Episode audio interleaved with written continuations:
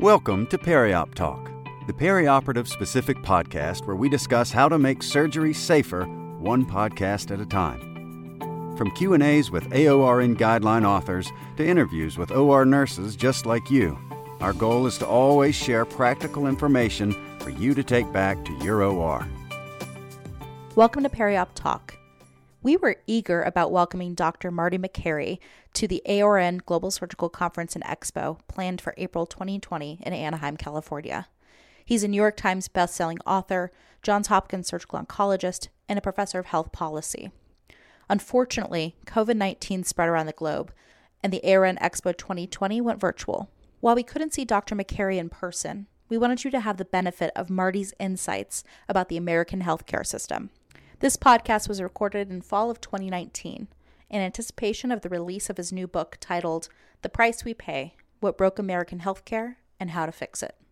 Dr. Makary, thank you so much for joining us today to speak to our AORN members. We are excited to hear about your new book called The Price We Pay. Great to be with you, Karina. I understand you prefer to be called by your first name. Is that right? yeah, call me Marty you know, we made a big effort in the operating rooms at Johns Hopkins uh, several years back to try to really create an approachable environment where we get rid of the intimidation and hierarchy and really try to go with first names. The nurses that I work with call me Marty, so please call me Marty. Well, Marty, uh, to begin, can you tell us what inspired you to write this book? When we talk about fixing healthcare, we need to talk about not just how to pay for healthcare. That's what the politicians talk about. How do we pay for healthcare differently? We need to talk about how to fix healthcare. And right now, I'm seriously concerned about the public trust that is being eroded by aggressive billing practices and care that's been has cut corners, quite frankly. I'm concerned about corporate medicine. I'm concerned about private equity ownership of uh, medical care in the United States. These are things where we all need to be literate about what's happening in healthcare. That's why I wrote the book, The Price We Pay. But more importantly, I wanted to cite the movement of nurses and physicians, students, and even concerned citizens that are saying, hey, we can do a lot better to restore our public trust. We just have to remember why we all went into medicine. It's to help people. What unites every nurse listening on this podcast. Every surgical tech, everyone involved in perioperative care, every physician, every surgery center administrator. It is a sense of compassion. We all went into this field out of a sense of compassion. Absolutely. Look, there's a tremendous tradition of trust, teamwork, uh, even public trust in our institutions that is because of nursing care. And if we have nurses nurse practitioners, other clinicians practicing at the top of their license, we could address many of the healthcare disparities, some of the workforce issues, and some of the issues of access to care. If you look at our heritage as a modern day medical profession, it's amazing. It is amazing. I mean, when the polio vaccine was invented, the inventor was told, you need to get a patent because you could make more money than any other person that's ever invented anything from the polio vaccine. You know what the inventor said? He said, no, the polio vaccine will be a gift to humanity. No one will ever profit from it. I want as many people in the world to get access to the polio vaccine as possible. This will be a donation to mankind. I mean, you talk about our incredible medical heritage. You talk about hospital charters when hospitals were founded, they were founded to be a safe refuge for the sick and injured. They were supposed to be a safe place, according to their own charters, quote unquote, to accept people regardless of their race, creed, or ability to pay. That is our incredible medical heritage of teamwork and acceptance. After all, who else has a better eye on equality than the witnesses of birth and death. It's clinicians, it's doctors and nurses, it's people involved in the care coordination, and we need to redesign care so it's patient centered and not uh, business centered. How can they begin reforming our healthcare system in a way, as you say, that's more patient centric and puts patients first again? It turns out right now, the medical profession is under a serious uh, threat of that sacred public trust um, being lost by a bunch of business practices that we can understand if we have the right healthcare literacy. And I think it's an exciting time right now. The disruptors and innovators in the healthcare system, uh, big stuff is happening. We're seeing uh, a whole new redesign of healthcare from scratch. And a lot of times it's just everyday folks on the front lines. It's doctors and nurses who are saying, Hey, we can do this a lot better. It's just nobody's been asking us how. And if, if it turns out if you ask people on the front lines of medicine, they'll give you the answer. We just need to ask them. Tell us a little bit about what you've learned from patients through your experiences as well with healthcare have really helped you identify for this book some of the biggest culprits in surgical care specifically that are breaking our system. You know, if there's two drivers of our healthcare cost crisis, it is number one, pricing failures, and number two, inappropriate care. I open the book, The Price We Pay, with the problem of uh, too many endovascular procedures in patients who don't need them. Okay, this is a big problem right now in certain towns in the United States, and there's uh, gouging of Medicare patients and un- inappropriate care, and um, even a U.S. Preventive Services Task Force guideline that says don't screen for peripheral vascular disease when patients are asymptomatic. It's only going to lead to down- downstream unnecessary stuff. Okay, this is the issue of appropriateness in medicine that we have to start being honest about. We did a national survey of 20 of 2,100 clinicians in the United States, asking them, "What percent of medical care, in your opinion, is unnecessary?" The average answer, 21%. We just published this in PLOS One, and it was a great paper that simply gave the voice of clinicians on the front lines of medicine a, a, an outlet to say, hey, we think there's a serious problem out there. If in any other industry one in five services was unnecessary, you'd say we have a crisis. What do you hope these stories inspire people to do? Well, I'm a um, surgical oncologist and do gastrointestinal surgery. And as a surgeon, I love my job. I love the team that I work with. The collegiality is some of the best parts of the job when we look back at the history of American healthcare, we see that it's been a team-based approach. And what I wanted to do was really evaluate where, what is the state of American medicine and what can we do to make it better? I wanted to show people that this uh, tremendous heritage of the public trust that we have with the public, um, the incredible respect that people have for their local community hospital and their surgery center and the physicians and nurses in their community. People have an incredible heritage of trust and that trust today is being threatened by the money games of medicine. And it is something that's understandable. It's something that can be broken down and it's basically healthcare literacy and using stories that are relatable and a description of all the exciting changes and innovators that are uh, redesigning care. I wanted to make uh, allow anyone to read this book, The Price We Pay, and leave feeling like I now finally understand exactly how healthcare works. Can you tell me or give me a few examples of these money games in medicine, uh, specifically related to surgery? One of the most exciting things happening in the surgical space is price transparency. Patients want to know when something is elective, they want to know what it's going to cost. They want a fair price. People want honesty in their care, ranging from the, the bedside care all the way to the billing practices. It's ironic that we have not been able to give people a simple price for things that are elective. No one is suggesting that if you're, you're shot in the chest, that we're going to give you a price before we take you to the operating room. Um, that's ridiculous. But 60% of medical care is shoppable. If you go to a restaurant and ask for a menu, if the waiter or waitress said, well, who's your employer? And I'll give you a menu that corresponds with your employer and you can't see the other menus. And then you find out later that you've been charged five times more than the, person sitting at the next table who's getting the same burger, you'd say that's outrageous. You would say there's price gouging. You would say it's price manipulation and you would, wouldn't tolerate it. There are exciting places in the United States now where the surgery center has said, hey, we're going to go to a fair and honest, transparent pricing menu of services. These are elective, shoppable services. And when patients ask, we'll be able to give them an honest price. People want an honest and fair price.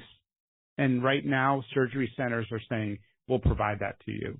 We've got medical centers around the country that are saying, hey, we'll give you the price of a service as a bundle.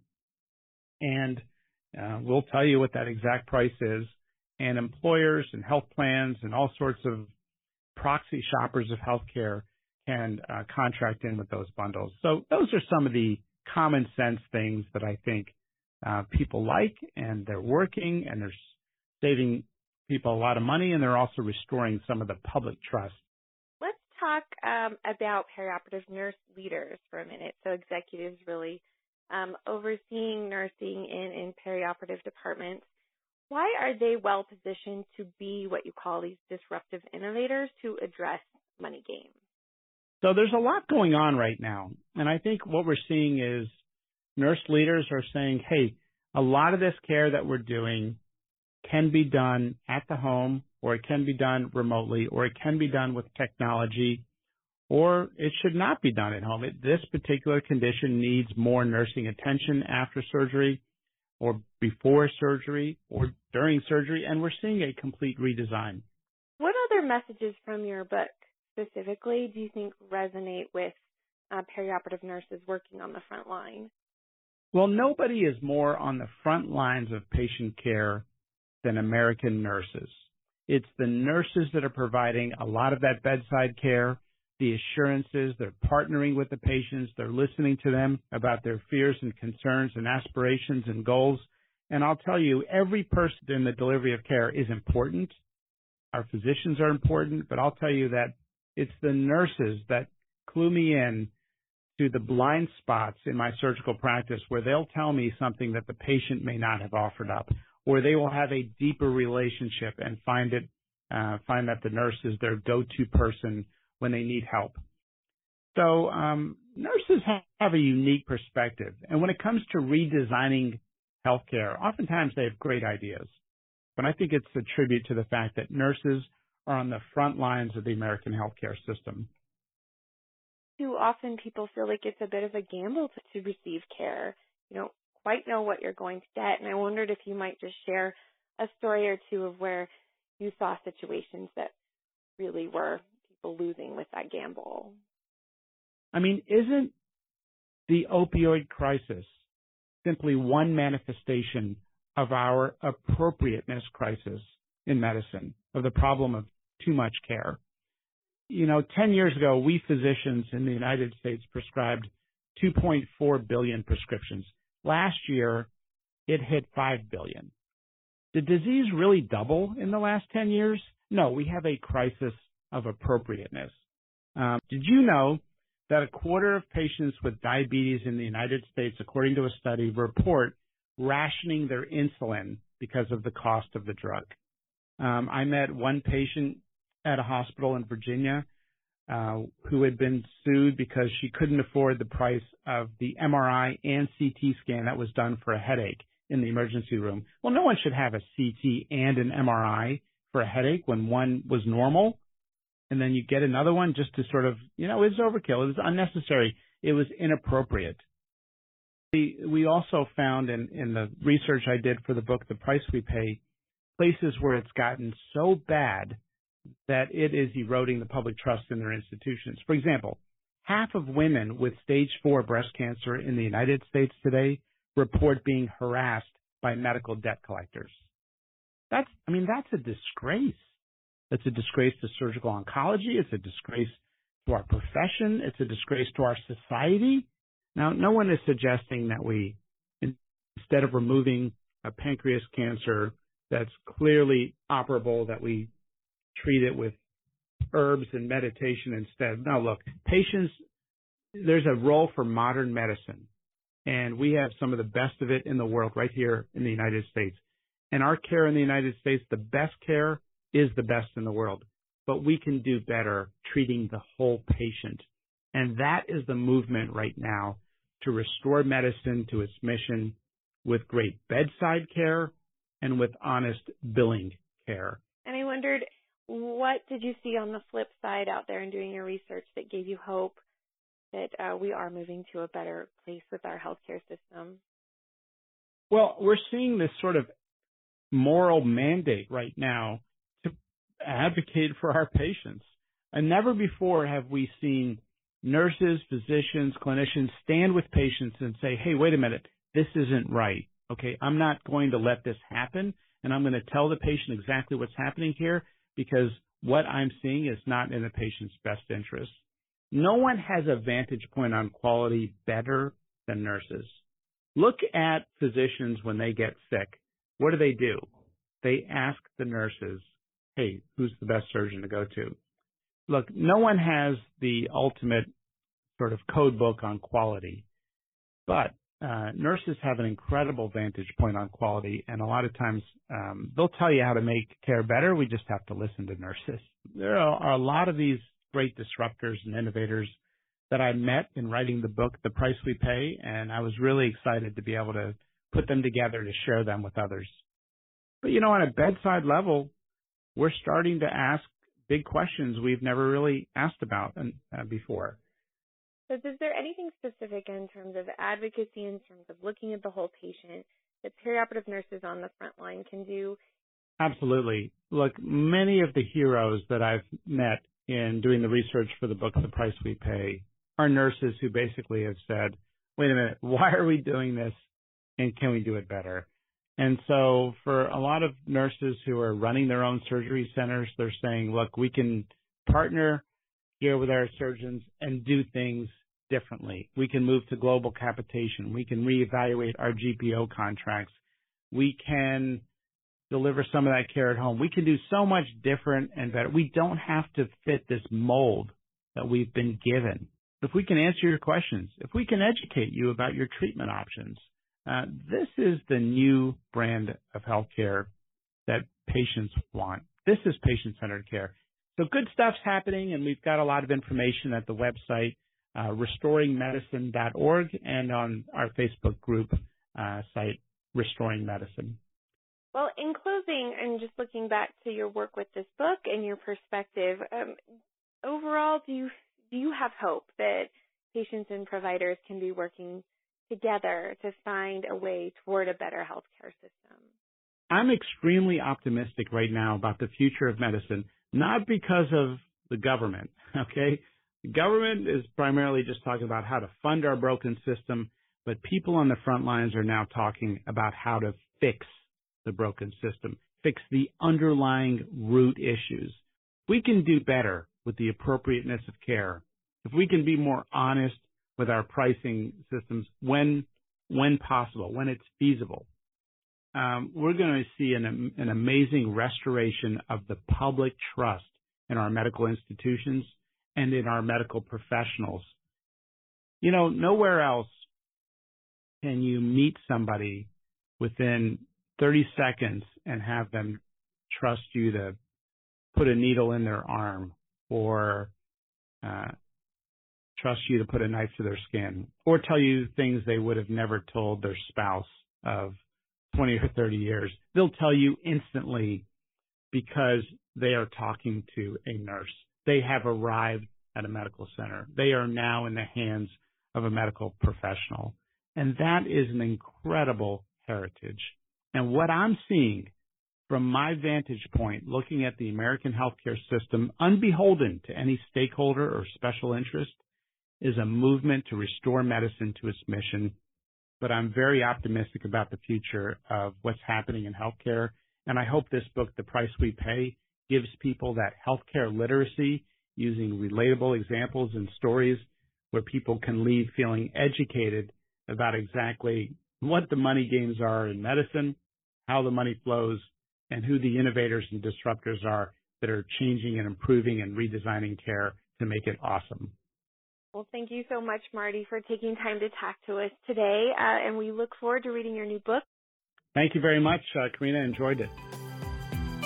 Thanks for listening. We hope you'll share this podcast with your colleagues, and we hope that you'll join us next time for Periop Talk.